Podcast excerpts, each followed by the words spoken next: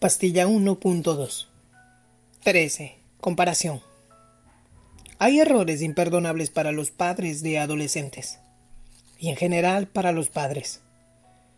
Uno de ellos tiene que ver con la comparación. A veces se deslizan comentarios que terminan siendo hirientes y provocando una devastación emocional en la vida del adolescente. Por ejemplo, comparar alguna habilidad de nuestro adolescente con la de otro joven o señorita. ¿Por qué no puede ser como fulano de tal? Mira qué bien le va en el colegio. El adolescente esa comparación la lee como una agresión y en ningún caso les sirve para cambiar de actitud. Solo sirve para que el adolescente se cierre y se sienta herido o herida, cometa alguna tontería de la cual deba lamentar después. Los padres deben tratar a sus hijos como únicos. Nunca por ninguna razón compararlos con otras personas. Toda comparación es odiosa, porque provoca un sentimiento de minusvalía en quien es comparado.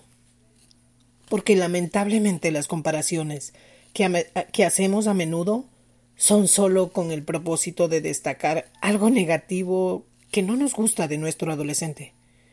Los jóvenes son especialmente sensibles a las comparaciones, porque están precisamente luchando por encontrar su lugar en este mundo.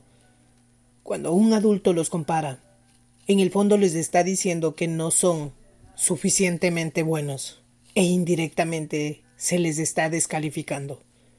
Un adolescente herido puede convertirse en una persona apática o rebelde, dos comportamientos de poca inteligencia emocional. Pero no le puedes pedir más.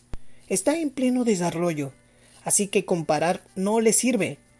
Lo que sí podría eventualmente servir es destacar lo bueno, aquello que hace bien, y decirlo de manera honesta. Eso, créeme amigo, amiga, sí puede hacer la diferencia.